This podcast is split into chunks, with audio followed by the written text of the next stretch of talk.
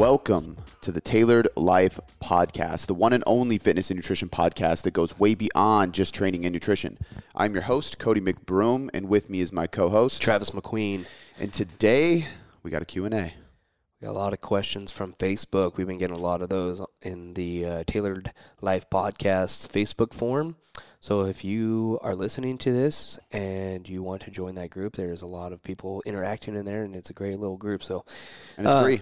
Yep. Well, just answer the questions when you uh, submit to join the group. If you don't answer anything, I'm going to decline you. so just answer something that we Yeah. know that you're not just not listening. Exactly. That way we know you're not a robot. If you don't know my favorite TV show, that's fine. Just throw something in there. If you don't know, throw something funny. It's Seinfeld. Yeah. Well, there you go. It is Seinfeld. So if you're listening to this episode, you better have the right answer.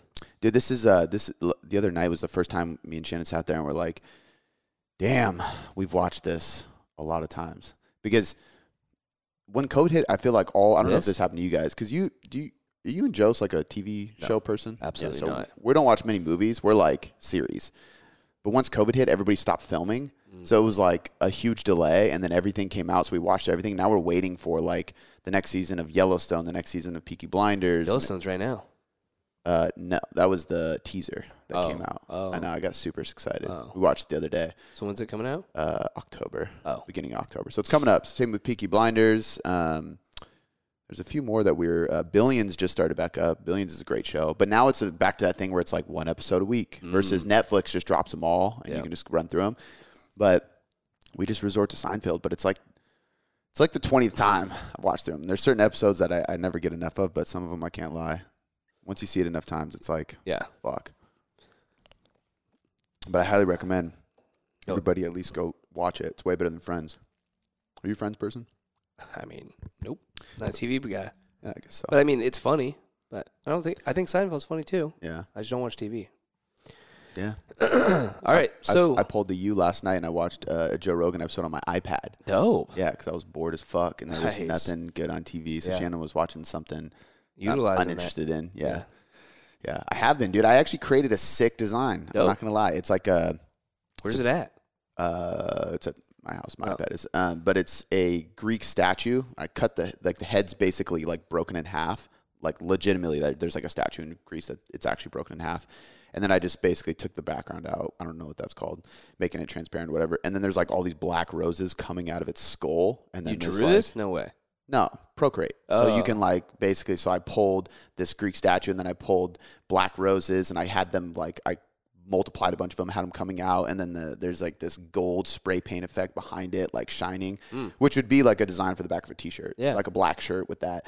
But um, looks dope. It took me like fucking four days. Damn. There's so. ma- Have you seen Procreate before? No. There, it's like what tattoo artists use. That's how I heard of it. But Yeah. there's so many features on that shit. It's Mm. like it's probably like similar to when you start Adobe at first. Yeah. It's just like holy shit. Yeah. There's so many different options. So I'm like trying to watch tutorials and stuff. Still not that great at it, but you would like it. It's it's a dope app. That sounds dope. Um, but let's get into it. All right, let's get into it, guys. Uh, all right, we got the first uh, question coming from Carrie Hines. It says, "Let's talk about fear. How has it held you back in the past?" Whoa. We're not going to finish nutrition on this question. Let's talk about fear. How has it held you back in the past? How did you become brave? Specific ways it has impacted your clients, and what you have done to help them navigate in their fitness and nutrition journeys. There's a lot of questions in this. What In you- that in that single question. No. Oh, in more. this What Q&A you? session. What are you? What are you still afraid of? Is there anything you think is valuable to fear? Oh, And then discuss balance of education versus action in context of overcoming fear. holy shit. Okay, so you weren't done. That's what you meant. Yeah. who who asked this question? Carrie Hines. Well done. Um, I like you. Want to break it down? Yeah, I mean, I like I like you already because your last name. Because I'm a huge. How has fear held you back fan. in the past? How has fear held me back in the past? Um, I think if I had to, I mean, the first thing that comes to mind is is uh, simply just not taking action due to fear. Right, being in scarcity, fearing whatever it is to come, just stopped my ability to actually take action on something. So, and I think that's ultimately the the biggest issue with fear, right? And something that helped me, and I'm sure we'll get to this, is that realizing that regret is more powerful than fear. Like the feeling of fear is not nearly as great as the feeling of regret. So potentially until you discover the feeling of regret. But I actually heard Gary Vee talked about this, and I don't know how much validity there is to this, but he said he did it. But He went to like a retirement home and he talked to a bunch of people. And the the most common word he heard was regret. Like asking people about their life, like these old people who are in, you know, the last decade of their life and they're just everything was always about like I regret not doing this. I regret not talking to this person or doing this thing or like following this passion or whatever. So I actually had a conversation with my grandma a while back when I heard him say that. And the next time I was at my grandma's house, I was just like, what do you wish you would have done? You know, like things like that. And you hear that a lot. And it's like, damn, I don't want to get to a certain age and realize I didn't do something. I didn't take action, right? And I regret not doing so. I regret not being where I could be because of it. And I think ultimately when you when you feel that and you kind of compare it to fear, fear is so temporary. Right? Now, I'm afraid of heights. Yeah. So you won't catch me jumping off and doing like skydiving or anything like that. I just don't don't have any interest in it whatsoever. I think that's a different kind of fear. Um, so I think it depends on what we're talking about here. But I don't necessarily. I guess somebody could debate this. I say, I don't think that skydiving would necessarily improve my life. But I've heard a lot of people say that it like for whatever reason it does. Mm-hmm. Like there's something about it. You've been skydiving, so you'd be able to talk about it. But um, I think looking at something and seeing if it's if it's something you fear and trying to logically, not emotionally, like put yourself aside and look at what it is you're fearing and try to better define and understand what it is. Because if it is something that the fear is only temporary, right? Like speaking, public speaking, that's very temporary. If it's something that, uh, if conquered, whether you fail or win, fail or succeed in that situation, if you get over the fear and are able to repeat it or whatever, is it going to enhance your life? Mm. Right. And that's the biggest thing. If you go, if you push into the resistance, into the fear, is it going to enhance your life versus if you don't, is it going to make your life worse in any way or make you stay still? To me, that is worse, not going forward. Um, but I'm kind of rambling. So the first question is when was a time that I how has it held you back in the past, and how did you become brave? Okay, so how it held me back in the past is basically just not taking action. Right uh, when I first started, when I literally got Boom Boom Performance LLC, it was probably like three or four years before I even actually started the company. To be honest with you, I've owned the LLC for a long time, and I just paid that yearly LLC Washington State tax fee. Yeah, because I was like, oh, I'm going to do it this time. I'm going to do it this time. But realistically, I was afraid to leap. Now one thing I kind of think about now is I don't even know if I was ready for it back then. So I may have been jumping the gun. So part of me is like, that was a time where fear held me back. The other part of me is like, was it a good thing? Was it fear or was it intuition? Like, man, yeah, I was doubting myself, but did I have reason for it? I was a younger trainer. I was a younger coach. I didn't have as much experience. Um, I didn't have as much drive or purpose. When I found out I was having my daughter, obviously I had a big nudge and, and drive to do it, but I also realized that, like, now I know quite a bit. Now I have a lot of experience. Now I have more skin in the game to be able to do this. Um, so I would say fear has held me back from that. Fear has also held me back from, um, I mean, honestly, even difficult conversations. Yeah. You know, uh, times in the past where I needed to have a hard, a crucial conversation with somebody, whether it's somebody in my life or somebody who's no longer in my life that I want to like make amends with or something like that, and I just never did because I was afraid of the conversation. You know what I mean? I can think of multiple people in that scenario, um, but it, it, all comes back to taking action. I can't think of anything else where fear has stopped me, uh, like has limited me or stopped me besides just not taking action on the things I really want to do. I mean, I think that's the biggest thing that fear does to you. Hundred percent. Yeah. Unless it's something like skydiving. Yeah. Right. Yeah, yeah, Um.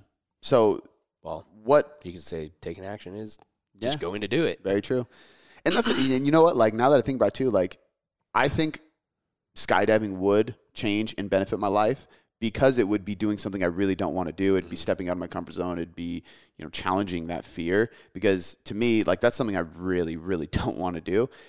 I think I would. I mean, I would hate bungee jumping worse, but I think uh, you did both.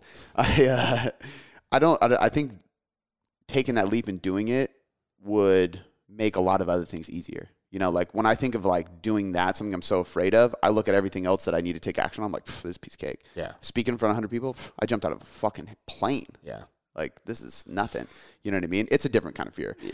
But because that I'm more fearful of that than I am speaking in front of people, I think just challenging that fear that becomes a habit. Totally. You know. Um, how I became brave, I think, is what I said. Like uh, determining what fear is. Is it temporary? And also, you know, this whole anxiety is my excitement. Is the fear coming from something you want? You know, if, if the fear is coming from something I don't want, I don't know how much use I'm going to get out of it, right?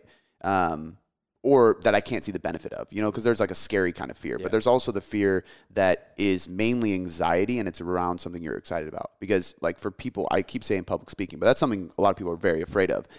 But there's a lot of people also who really want to be able to do that. They admire the people who can and they want to be able to speak in front of people. I was I was not terrified, but I definitely was afraid of public speaking to an extent at first. Most people are, but I I desired the ability to do so. You know, so you have to look at your fear and go, okay, I'm fucking terrified of this, but is that anxiety really just my excitement? Like I'm about to do something and accomplish something, and I could potentially become better at something I really want to become better at Yeah. you have to stop and be able to kind of like articulate that and decide is that what this fear is centered around and is it temporary like am i going to do this and be terrified and then after it's done the fear goes away and i feel accomplished? If so then you just got to jump in. You just got to do it. Um, so i think the combination of that like logical thinking around it being temporary and it being related to something i'm actually excited about and want to do and achieve as well as that whole regret conversation. I think when you can realize that regret is more powerful than fear, doubt, um, anything like that, FOMO, all that stuff, then I think it's way easier to take action. I think it's way easier to do things. I, I, I saw this thing Sam Miller sent to me. It's uh, Tom Bilyeu was interviewing Logic, and Logic just came out with a book. Apparently, I didn't know, um, but he's just going off about like basically if you really want to achieve something, you know, and he talked about like you'll skip dates, you'll skip hanging out with friends, you'll skip whatever. He was talking about, and this is crazy, and it's it makes a lot of sense by the way he raps. He was studying, like he was like, I studied all the best rappers, and he named Nas right away, by the way, um, just from a side conversation we had. But uh, he also was like, but I also studied anatomy and biology, so I could rap about organs and systems and failure and sickness because I needed to know these terms. I studied the dictionary, I studied the thesaurus, and he was like going off on all this stuff. He was like, I just need to be a master of words. I was like, that is crazy, and that's dedication to your craft, which makes sense because his lyrics are nuts. Yeah. but but he was talking about like going all in on that, and he's like, I don't regret. You know, he didn't say these words, but you could tell by the way he was talking, and it was a clip. So I want to hear the whole interview. But it's almost like you know, I skipped out on some of these things and I don't regret it because I accomplished my dream. Yeah. And now I'm becoming the one of the best. And and he didn't call himself one of the best, but he's kind of like his journey to the best. And I would say he's becoming one of the best lyricists. Um, I'm not a huge Logic fan, but I'll give him that credit. But the point is, is he doesn't regret that shit because he's doing what he wants to do. He stepped into that. So I think that's a lot of this as well. Taking action. Yeah, and it's it's if if stepping into the fear and taking action, whether that is you know missing out on things, it's it's uh, getting very uncomfortable, it's it's taking risks, all that stuff. None of that is as powerful as risk because if he wouldn't have done that, or sorry, regret, if he wouldn't have done that, he'd be living in regret right now. You know, and I think that's the thing with most people. If I if I was 50 years old right now and I was looking back and I never decided to, to start this company, man, I would be so regretful and curious of like, what if? Yeah. There's nothing worse than that. Like, man, I wonder if that would have worked. I wonder if that would have happened. Totally. You know, like probably not. Yeah. You know, there's probably also a lot of indirect things that happen because I did that. That I'd be like, man, I wonder what else would have happened. I wonder who'd be in my life. All those kind of things. You know, Yeah. you really never know. Totally. So Other things that if you wouldn't have done this, you may have done something else that would have led something as big or bigger that you wouldn't even think about this. exactly. You Yeah. know what I mean? Very true. Very true. But I think right now, because I because I agree, and I think like, okay, if I didn't do that, maybe I would have done something just as big. But I don't sit here and go, what if? Because I have this. Oh, yeah, you know what I mean. not. And if I did the other path, I Probably may wouldn't. have, but I may have not. Yep. And then I definitely would be saying what if. And the risk of what if is not worth it. Yeah. Fuck that. All right. So the next part is one is what are you still afraid of, and is there anything you think is valuable to fear? Um, so this, I'll answer the second part first. Uh, I think there's a lot that is valuable of fear. I think fear, uh, it's kind of like one of the, you know, in, in programming, they say the exercise uh, you dislike the most is the one you need to do, right? The, the, the work you try to avoid is the work you need to do.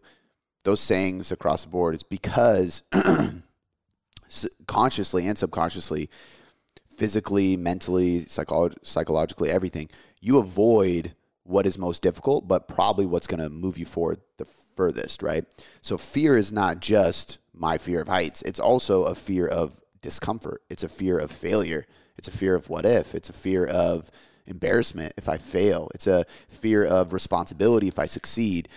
All these things are good though, right? Embarrassment, yeah, you could embarrass yourself, but realistically, the people around you aren't gonna give a fuck. You're not actually embarrassed. That's that's your own internal story.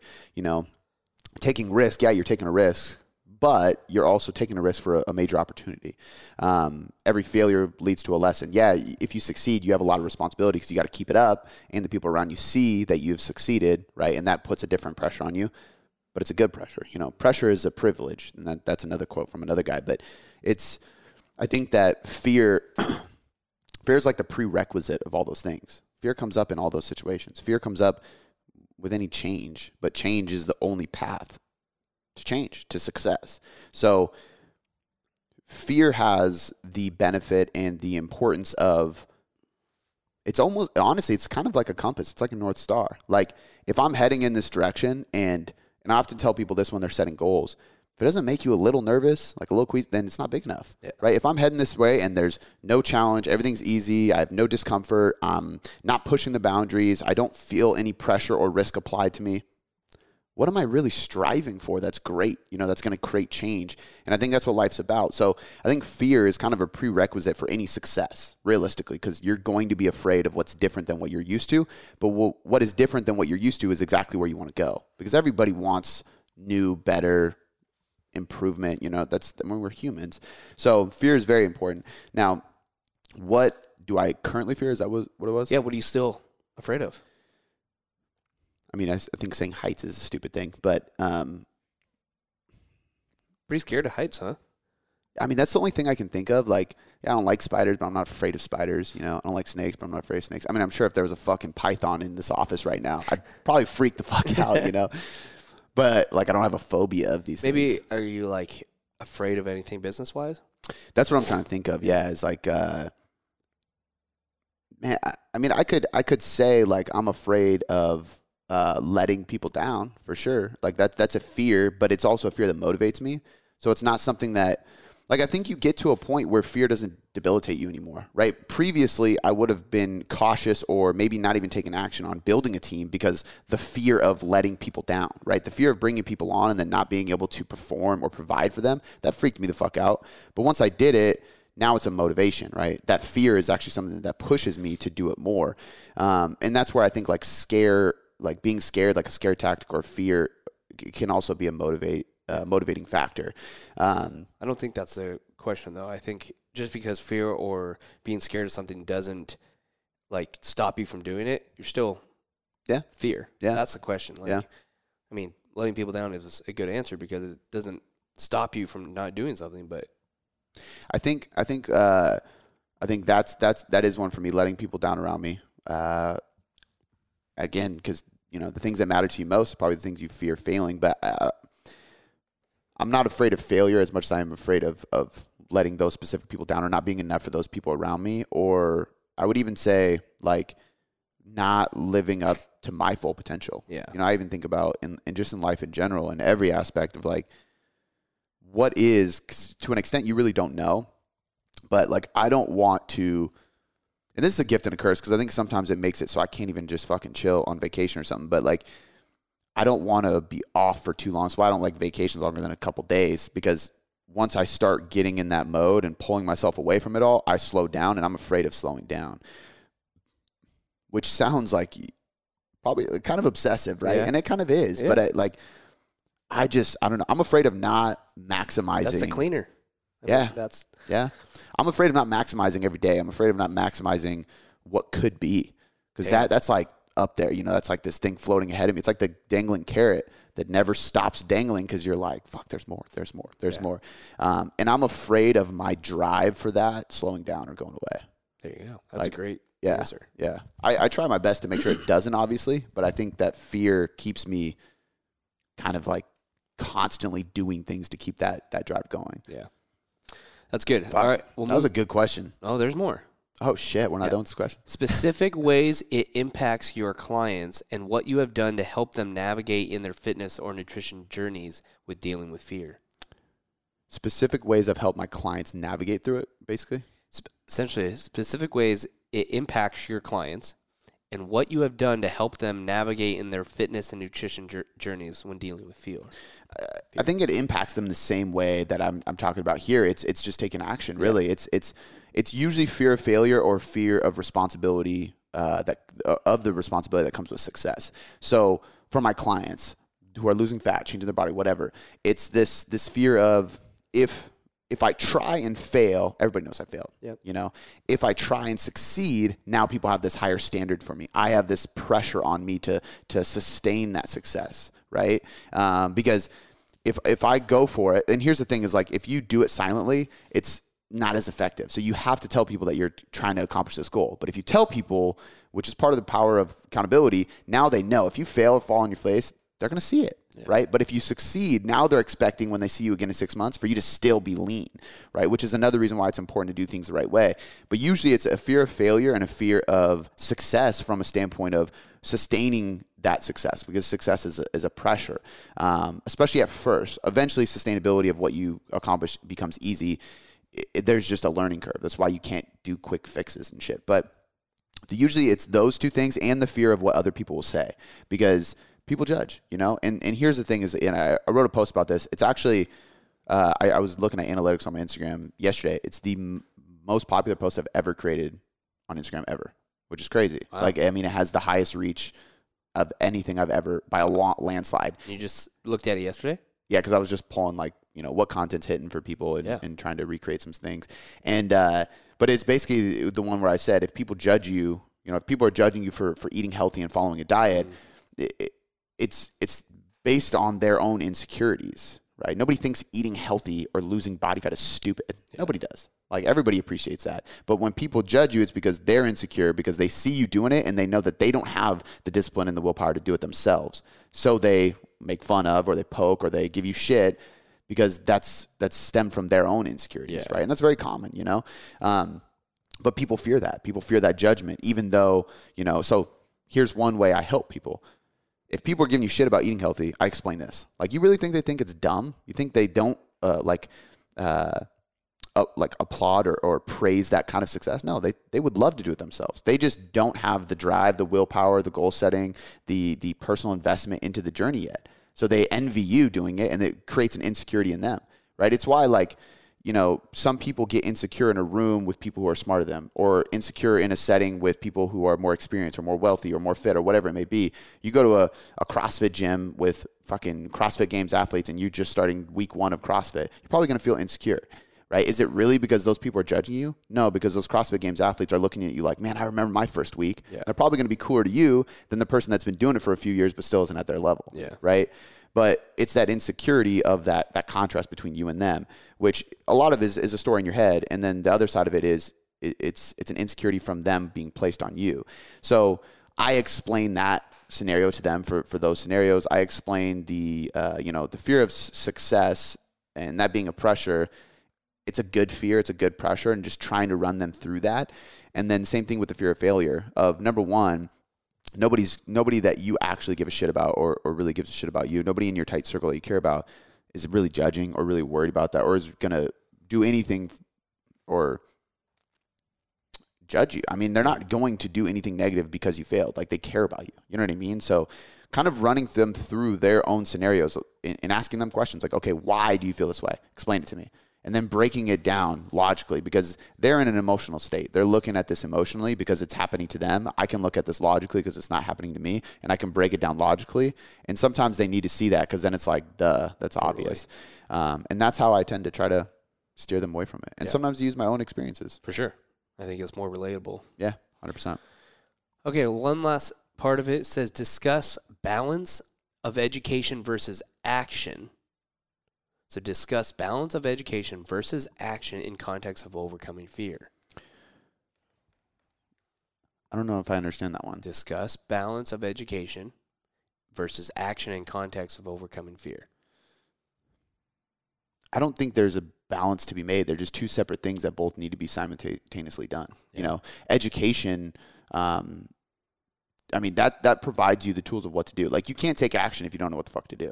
You know what I mean? So I guess education is a prerequisite for I action. think education. There you go. You know what I Uh, mean? well, I think education is taking action. It is part of it is yeah. Yeah. That's that's step one in the action. Yeah. And then when we talk about executing whatever you're trying to accomplish, it comes after the education. Totally. Otherwise, you don't know what the fuck you're doing, Yeah. right? So I think education to me, it is step one of the action, but it's also the prerequisite to the execution or the big action being taken. Um, so there's no balance to be had. It's just like that's step one, and then um, taking action is is just it, it- really it's a mental hurdle that you have to get over. Right. And a lot of times, I think for most people, yeah, you should be reading things on this. You should be like, I, I really value stuff like Tim Grover's book, uh, uh, who's the guy, the dichotomy of leadership, and uh, Jocko Willink. A lot of these guys, like, you know, Jocko's a little bit more, Tim, not so much, but like so Jocko, so what- Jocko has some specific tactics about being a leader. Hmm. Um, Tim Grover does have tactics, but a lot of it is, I mean, it's what makes these people relentless. It's just a personality, right? And so what I think I get. Or out of those mentality. mentality yeah that's that's a better word for it and what i get out of it is reading about these people who are relentless or who are winning for a second book it just kind of like one gives me approval to be relentless and two it just fires me up to just take action you know what i mean so there's no like people reading it's like oh what were like the the strategies you got from that book i didn't get anything i just read about how kobe and michael jordan are fucking savages and they just relentlessly take action which humanizes success so i look at it like damn well, I could be that. I actually wrote a newsletter for Sunday, and I talked about Michael, Kobe, Jor- uh, Tiger Woods, all these phenoms in sports, and it's like they weren't like born with that with this basketball gene, right? Maybe they were born into a family around and stuff like that, but all of them just they worked their fucking ass off. Like so, all of them at one point probably doubted themselves, probably had lack of belief, but had to shift and choose to just I'm just gonna do this until I'm the best, Yeah. right? So if we minimize that to losing 20 pounds, it becomes a hell of a lot easier, but you just got to choose to take action on losing weight and choose that I'm going to spend the next six months really focusing on my health, which is a small part of your life. People think it's a long time, and it does feel like a long time, but realistically, it goes by like this once it's done. Um, so, separating the two or balancing the two, I don't think there's a balance to be had. They, they got to be simultaneous. You, you don't know where or what to take action on if you don't have the education prior of what to do or the blueprint. So, that's kind of your prerequisite. And then taking action is just once you learn what to do, it's just fucking doing it Yeah. and, and not, not letting yourself talk yourself out of it. And if you got to read or listen or watch motivational shit to do it, do it. I think the most powerful uh, types of those things are stories about other people, though, because there's a lot of motivational gurus that talk about like, you know, just just believing in yourself and do this, and then you kind of look at them and you're like, well, what examples do you have for me besides your ability to think this way? Yeah. Which is great, but like that's way easier said than done. Tim Grover at least goes, here's a story about Dwyane Wade. This is what he did. Here's a story about Kobe. Here's what he did, you know. And I don't even like basketball, but being able to see people do shit, right? And then his newer book, he talks about some business professionals he works with, which is cool. But I want to hear about people, Yeah. right? It's the same reason why, like, when we do case studies for reverse dieting on the website, like, they do really well because people are like, oh shit, I can see this person going through a reverse diet and what that's like. So, finding those stories to help you with that. But I think that answers the question. I don't think there's necessarily a balance. Totally. Cool. All right, we'll go to the next one. It goes from 30 minutes. yeah, Let's go. Great fucking question. What was her name again? Carrie Hines. Carrie. Great question. All right, we're going to go to the next one. It's from Anonymous. This says, Could you touch on the structure and periodization of taking someone who has 30, 40, 50 pounds to lose and how to structure that in a timeline versus someone who's trying to get a little bit leaner? Do they say nutrition or training or just periodization in general? The structure of periodization. Okay, I'm going to assume nutrition because we're talking fat loss, but I'll touch on training real quick. Um, I don't think the periodization for training needs to be crazy. So, uh, periodization originally was more uh, block style, regardless of what your goal was. And what that means is block periodization is where you have blocks of time. So, you might have a four, six, or eight week block. And usually it's accumulation, intensification, realization is like the terms for it. But you spend a certain amount of time for accumulation, which is hypertrophy, basically. High volumes, you're trying to build muscle, um, recruit muscle fiber, just increase total volume. Then you go into intensification, which means all the volume drops, intensity goes up. So loads are higher, volumes h- lower, and you're doing heavier stuff. And then realization is like you're testing 1RMs, you're doing explosive work, power, super low rep strength stuff, um, and then you come back hypertrophy. I don't like that for the average person because I spend so much time doing strength and power, which is very closely tied. That by the time I come back to hypertrophy, it's like relearning the curve, especially for a, a newbie um, or anybody who's just not ta- is not doing this as a sport.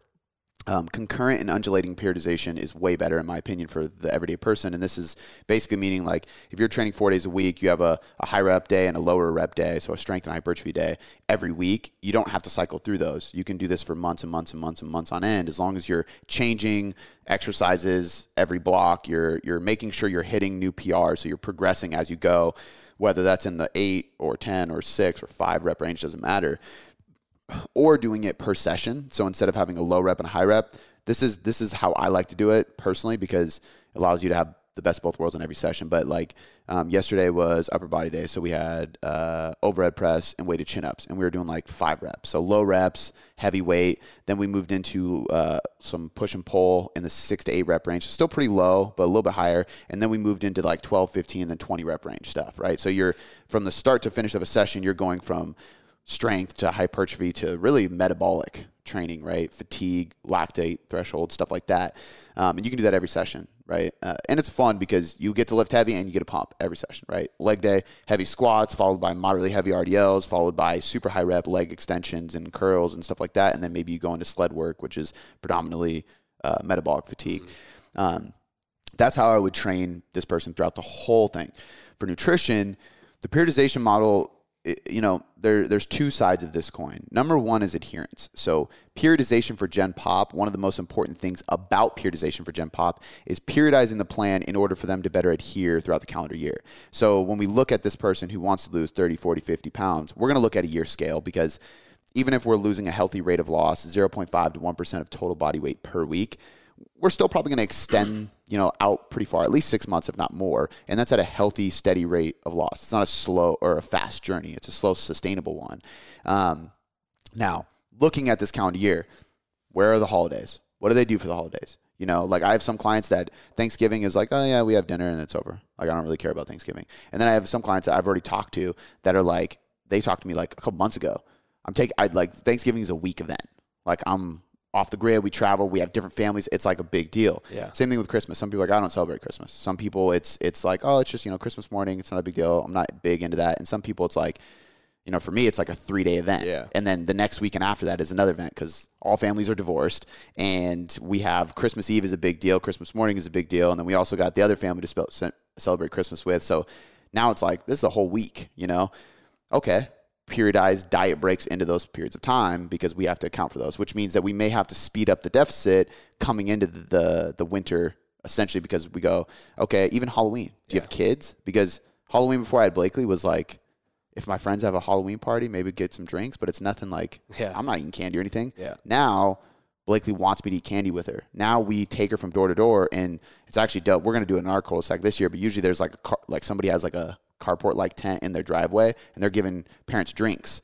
They do it. I don't know if they set up in the Facebook group, but like it was like every so many blocks there'd be one. Wow. So you'd be walking, and it's like, uh, time for another drink. And it's like uh, Kahlua and, and uh, coffee, or it's like one of them had like apple cider fireball. Like, Damn. it's dope. That's awesome. So if you want to come trick or treating, Yeah.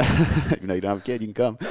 But uh, now Halloween's a thing. So it's like, okay, well, I'm going to have like a, a short diet break for Halloween, a, medium one for uh, Thanksgiving, and Christmas. So that means by the time we get to that winter, it's got to be like a three week on, one week off split, or else I'm going to fall off the diet. Yeah. We got to account for that leading into that. So a lot of the Gen Pop periodization is also going to come down to just the calendar year, what social events they have. Do they have birthdays? Do they have work trips? Do they have anniversaries? All those kind of things. Let's get them on the calendar. And then the other side of it is going to be um, a, mixture of adherence because a big part of it is like we know that from from a lot of the literature, a lot of diet break research is basically showing it's mainly psychological. Um, there are some performance and recovery benefits to it. Um, there's not much information on stress management. I would I would venture out to say that there is a physiological benefit to diet breaks from a cortisol perspective because as we're dieting, thyroid declines, cortisol increases. You know, training hard, cortisol is increasing. Carbs and more calories in general are going to lower cortisol and stress response to dieting, to training. I gotta imagine that it's a good use. If if it's not going to fuel fat loss directly right there, long term, it's probably going to manage cortisol and stress levels better, and that may lead to more sustainable fat loss because even if we manage cortisol better during a diet, the post diet phase is easier from a sustainability perspective because psychologically speaking, you're not as taxed from the diet you were just in, right? Because you're not as stressed. You manage the stress better. It's going to be easier to reverse diet because you're not like dying to get out of the, the deficit. Um, so there's that aspect. I would also say that, and I've asked Brandon about this because one question I had after I've looked in, and you know this, I've dug into so much diet break research because yeah. we were huge on it, and then it was just like more and more kept coming out, and uh, a lot of it's psychological. But my question to him is like, well, how long does it take for metabolic adaptation to actually kick in? You know, you're in a deficit. How long until metabolic adaptation is officially like, okay, we're starting to see these diet fatigue signals popping up? Maybe the thyroid, the cortisol, testosterone for men, um, uh, NEAT BMR changing, so your maintenance calories, your your ability to lose weight slows down because you're adapting to the deficit. How long does that take? And he told me three weeks. He was like, on average, it starts kicking in at three weeks. So then my question was like, how many research studies are there using diet breaks or testing diet breaks that actually have a diet break for three weeks or more? And the answer was one, I think. I think there was one. There wasn't enough for him and or I to say that like diet breaks longer than three or four weeks could reverse these metabolic adaptation effects. Because right now, all we know is that diet breaks are mainly psychological, and at best, they pause metabolic adaptation. But if I'm pausing metabolic adaptation, that's great. But I'm also pausing fat loss. Yeah. So, because you're not in a deficit anymore, which means unless you take a diet break and you just fucking go way harder in everything you do and you burn more calories, but then technically, if we look at the calorie equation, you're not really getting the benefits from from the uh, diet break anyway because you're pushing intensity up. You might get some psychological benefits there, but knowing this, I'm like, well, okay, if we just pause it, that also makes the diet long term like longer. So a 12 week diet with four diet breaks becomes a 20 week diet. So yeah, you pause metabolic adaptation, but you're in a deficit for 20 weeks now. So you didn't really do much in the long term. However, if we took a four week, maybe even a six week diet break, would we reverse some of these symptoms? If it takes three weeks to create metabolic adaptation, I'm assuming it's going to take three weeks or more to start reversing some of the symptoms of metabolic adaptation. So, what I've seen natural bodybuilders do, um, and I've done with some Gen Pop clients that works really well, and this is what I would probably do in this scenario if I if I could control everything. And obviously, again, part of this is adherence. So, if, if they can adhere to it, I would. But based on what we know with diet breaks and what I've learned about just the physiology of humans and dieting and, and, what I've seen and experienced, I would probably take this person through an 8 to 12 week diet with no diet breaks, maybe a single day refeed if they have a social event going on. We need to make some room for flexibility. Then I would take a 4 to 6 week diet break where we're at maintenance and then I would jump back into the deficit. So now we do look at like, well, shit, we're dieting for at least 6 to 8 months, if not longer. However, if I have somebody that wants to lose 30 to 50 pounds and they commit to a year, which is not uncommon, you got a lot of weight to lose. Why wouldn't we take a year doing it the right way? Implement these diet breaks in so we can mitigate and manage metabolic adaptation most optimally and get you to a result by the end of the year that you are way leaner and you are actually able to sustain the diet because we took those long or I'm sorry, sustain the result you achieved because we took those longer diet breaks. So the way I would periodize it, perfect world scenario, eight to 12 week diet, uh, at least three, but ideally four to six week diet break, rinse and repeat two to three times to try to get them to their result. So that eight to 12 weeks is a little more aggressive. We are pushing it pretty hard. Um, but it's only eight to 12 weeks, right? And they know that they're not getting to their final destination at the end of that eight to 12 weeks. So it's like, hey, we're, we're going to go hard for eight to 12 weeks. Whether you get done and you have 10 more pounds or 20 more pounds to lose, doesn't matter. We're pushing for this long. We're going to take a solid break and then we're going to get back in it. So they don't get to the end of it frustrated. They're like, okay, this is just my pit stop going to refresh, and then I'm going to jump back into it in a couple months, and we're going to go after it again. Yeah. And I think that's a better sustainability approach. Totally. So, but you need a lot of buy-in at the front end. Yeah, that's a long period of time. Okay, another one comes from anonymous that says, "I'd love to hear uh, about how you structure a client's nutrition who does CrossFit that you're looking to be competitive." I think sometimes people overthink this. So there's two there's two sides here. One side I really can't break down because it's so individual, and I'll explain why. And then the other side is just high protein, high carb, moderate to low fat. Um, and moderate to low fat is all based on the caloric intake. So I don't mean moderate to low fat as in based on their body weight, which is typical for body composition. But if I'm looking at somebody for performance, it's about caloric intake because somebody who is 120 pounds competing in CrossFit uh, could burn as many calories as somebody who is 200 pounds trying to lose weight because their energy expenditures through the roof. A lot of times they train twice a day because they have to. Um, they're doing a lot of aerobic training on top of anaerobic and power lift, like just so much. So for that person, let's say they're 120 pounds, bare minimum low fat would be, I mean, 30 grams, 30 to 40 grams is like a is considered like safe low fat diet for that person um, on a diet. But moderate to low fat for their caloric intake could be like 70 to 80 because their calories are at three to 4,000 depending on how many how much they burn. Regardless, majority of their diet is still going to be protein and carbs. They're going to run through fuel way faster than anybody else. Every single meal is going to have carbs. Um, it's it's going to be a higher carb approach. A lot of I'm going to focus a lot on easily digestible foods because there's so much stress being placed on the body, and if they're doing two a days, uh, their body is is sending blood flow to the limbs pretty consistently because they're moving, they're training, they're in sympathetic nervous system state. Your body actually has to be in parasympathetic state to properly digest food. And if somebody's training twice a day and they're a high intensity athlete, it's it's already hard enough to get them into that parasympathetic state. Let alone they're they're pulling themselves back out of it multiple yeah. times a day. So for that individual, I'm incorporating breathing drills post workout without a doubt to bring them back down, and then I'm using easily digestible nutrients and making that a big focus because I already know that there's a potential stress uh, inflicting digestive issue going to be happening. Not always, but sometimes there is. So I want easily digestible foods. It's also why I would like, you know, some people are against intra workout carbs or highly branched dextrin, powdered carbs. i w- I'm all for it with these kind of athletes, even if it's after. Sometimes I don't like them drinking it during because if we manage cortisol during a training session when we're supposed to be explosive and powerful and going like nonstop, I almost want cortisol higher because then adrenaline and epinephrine in the body's high and you're like going. Peaking. Exactly. Yeah. Use that stress response to train harder. And then post workout, chug down highly branched cyclic dextrin with some whey protein. So you get the protein, you get the carb right away. That's going to start bringing you into that parasympathetic state. Your body doesn't have to digest those nutrients because they're already broken down for you. It's that's why it's a shake. And then you go into a breathing drill. And then an hour or so later, you have your actual post workout meal where we have white rice and meat and maybe a little veg and fruit and like a full balanced meal. Um, but regardless, I'm doing that kind of stuff and, uh, and and easily digestible nutrients. And that's the the part two that's very individual. It's like what do they weigh? What's their height? What kind of training do they do? Define competitive. Like, are they competing here locally and you know, we're in Pierce County, so in Pierce County, or are they uh, competing in the Northwest, or are they competing in the U.S.? Yeah. You know what I mean? There's different scales of this. Are they training once a day, twice a day, um, sometimes three times a day, yeah. depending on what they're Jeez. doing? And I shouldn't even say training because some people it's like morning training and PM training, but in the middle of the day they're doing like mobility and sauna.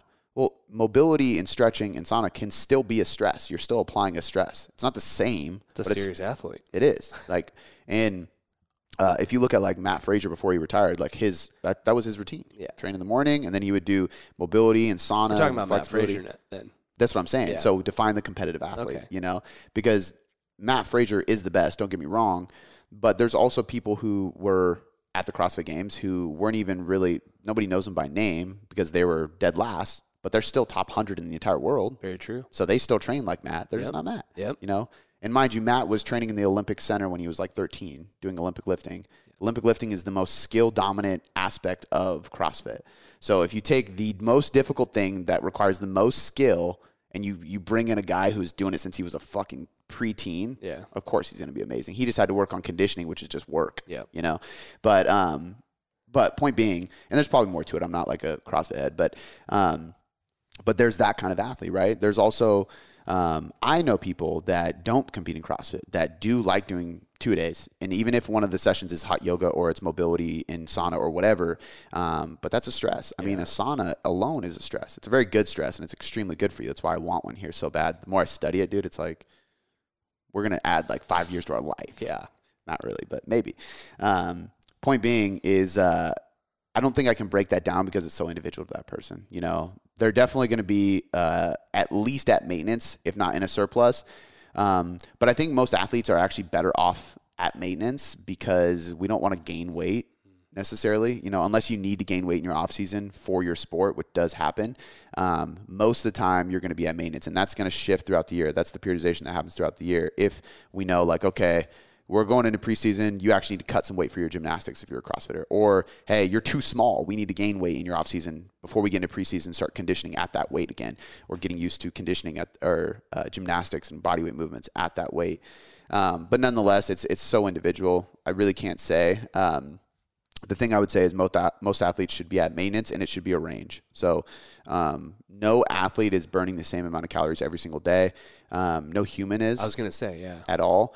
The reason static uh, caloric and macronutrient uh, targets work really well for the everyday person trying to lose weight is because we're trying to lose weight. So we want to put you in a deficit, right? So if one day you burn a little bit more calories, cool. Don't adjust your calories for that. You're just going to lose a little bit extra weight this this day, and then tomorrow you don't burn as much. That's okay because you burned more yesterday. So we keep that static. But with athletes, and I even have somebody that I work with that um, she was actually just at the CrossFit game, so she did compete, and she's at this level. And with her, we have ranges, like, mm and we're separating her carbs by like 50 to 75 grams a day, fats by 10 to 20 a day, protein by like 50. So she can kind of stay in these ranges. And when she's hungry, it's because she's burning. Totally. So it's like, hey, if you need to go a little over, uh, a little on the higher end of the range for all of your calories, do it. If you need to, like, if you notice that you're consistently staying in the higher range for carbs, we're just going to bump that range up. But instead of me saying 500 grams of carbs, it's 475 to 550. Mm. You know, we have this range. It's like I need you at least getting this many carbs, but you can float up if there you need to. You know your body at this point. You're a professional CrossFitter, like you know. So um, my tips for this one is is uh, periodization depends on the person. Uh, the individual diet depends on the timing of the day they're training and how often they're training. But I would say ranges work best for these kind of people, keeping you around maintenance uh, so you're not gaining or losing. And then uh, usually it's always high carb, high protein. Yeah, that's good. Yeah. All right, cool. Um, we will go to a different kind of question. It says, as a new trainer, what should I be doing in the gym on my shift to get new clients? So uh, there's a few things. Um, number one, fucking talk to people. Go say what's up. Yeah. Just hey, I like I haven't seen you. What's your name? How, how's it going? You know what I mean? Like I know it sounds weird and that's uncomfortable for some people. And well, it shouldn't be if you're an in-person trainer. Yeah, it really shouldn't be. But you know, some people will get uncomfortable if you do it, but that's fine. Just don't make them feel uncomfortable. Yeah. Be fucking nice. Just be, and sometimes it's like, like, don't come to them mid set. They got a bar on their back. Don't fucking go up to them. But if they're sitting down, they just got done squat, like walk up and be like, yo, like, well done, man. That's a lot of weight. Dap them, walk away. Yeah. Don't sit there and try to talk because then it looks like you're trying to sell. Yeah. Just show them your face. What up, I'm Cody? Dude, you're killing it. Keep going and just walk off. You know, next week do the same thing again. Yeah. Week after that, maybe give them a tip. You know, you got to plant the seed and just let it grow. So I think like the the reality is, especially at a at a public gym, the people that come in, they're going to keep coming in. You know the faces that keep showing up, so you don't need to be in a hurry for this. Plan for six weeks to build a relationship. Once a week, maybe twice. Say what's up. Tell them they're doing great. Give them a tip here and there. Um, eventually, try to have a full conversation with them, and then eventually you can try to sell them. But I think, and and you got to remember, don't just sell people just to sell people. Sell people who need help. You know, offer help first. And then if they, they bite onto it, go for it. Because I'm not going to go up to the dude that's probably better at lifting than me and try to sell him on something. Yeah. You know, like go up to the person that like you've already established some some rapport with because you've said what's up, you've said things to them, and then you know they could use some help because you see their form. You see them rounding. You see them. The, they've been deadlifting the same weight for four weeks straight, and you could say like, "Hey, like I noticed you haven't lifted added any weight. So I'm just curious, like, one, are you following a program? And two, can I give you some tips to progress over that 200 pounds that you've been lifting? Because I know you've been stuck there. Yeah. And then you can hear them say, like, man, dude, I've been stuck here forever. I don't know what to do. Give them tips, show them what to do, give them a free program, do something to like leave them with, and then follow up with them in a week or two. Totally. How's everything going? You know.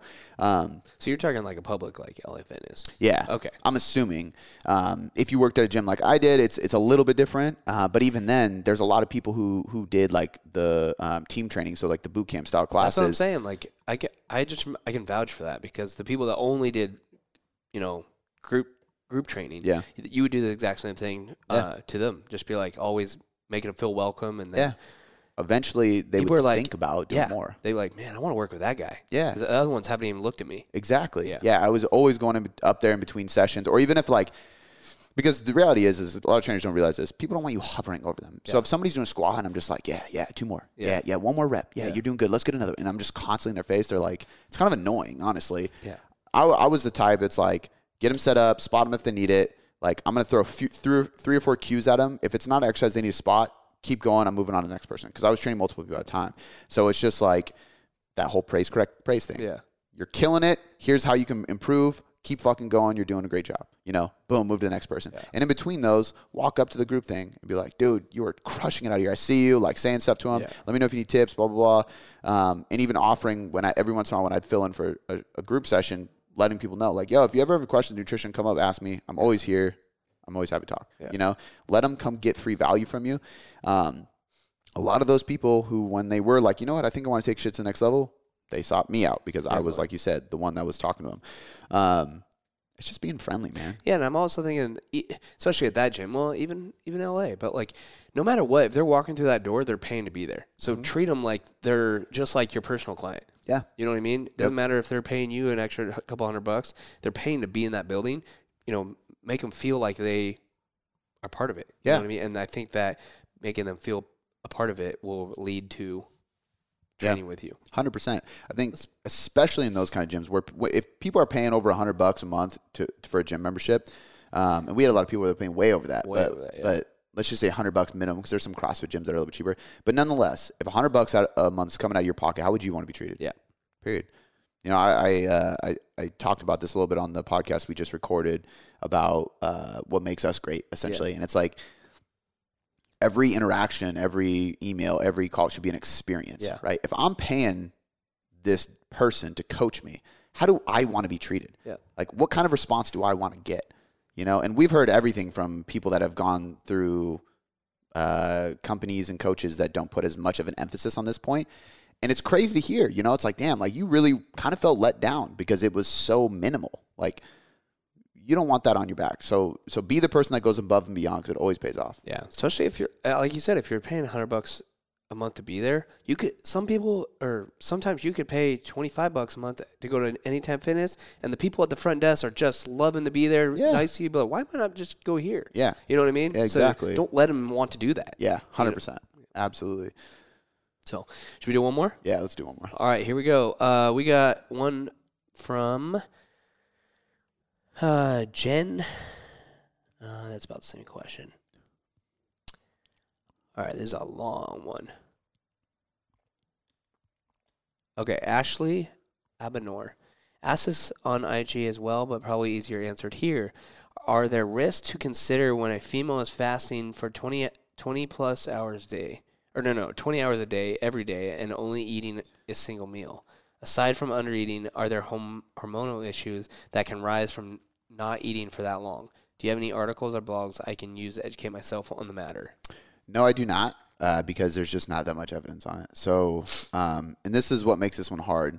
I'm gonna I'm gonna give my personal opinion, which is purely anecdotal from my experience, and also theory from indirect research and literature I've studied. Right. So I want to make that clear. This is not anything backed up by evidence because there's just no.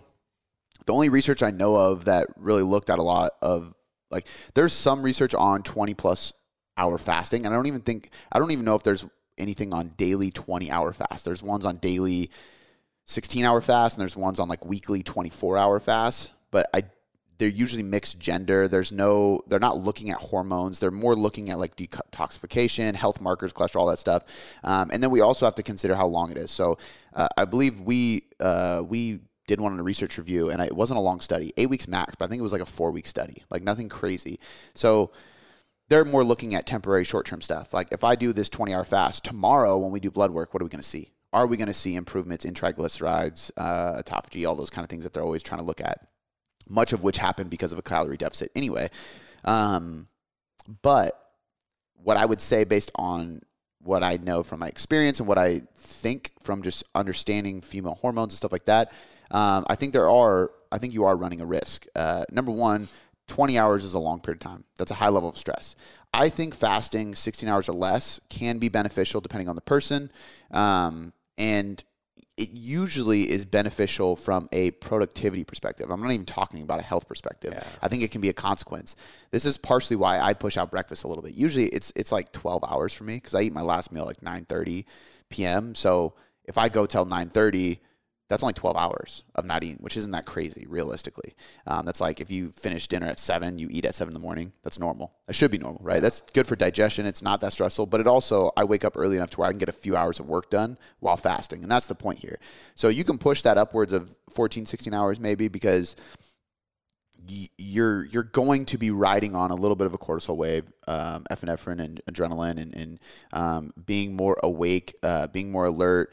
If you're really lean and you do this often, maybe having some ketones present, um, iffy, but intermittent fasting has shown to be a form of getting into ketosis, um, not like following a ketogenic diet, but if you're doing it for productivity and stuff, I don't see anything wrong with it as long as you manage it well. Now, if you're doing it for 20 hours and you're only eating one meal a day, you're not managing it well because you know doing it for 12 to 16 still allows you to have two or three meals so you can kind of manage that stress response you're probably not getting enough calories if you're only eating one meal a day if you're only eating one meal a day and you're getting enough calories you're having such a large meal you're adding a digestive stress because trying to digest a thousand to 2000 calorie meal is just hard it's hard on your body it's hard on your gut um, I don't think you're going to get as much out of your nutrition.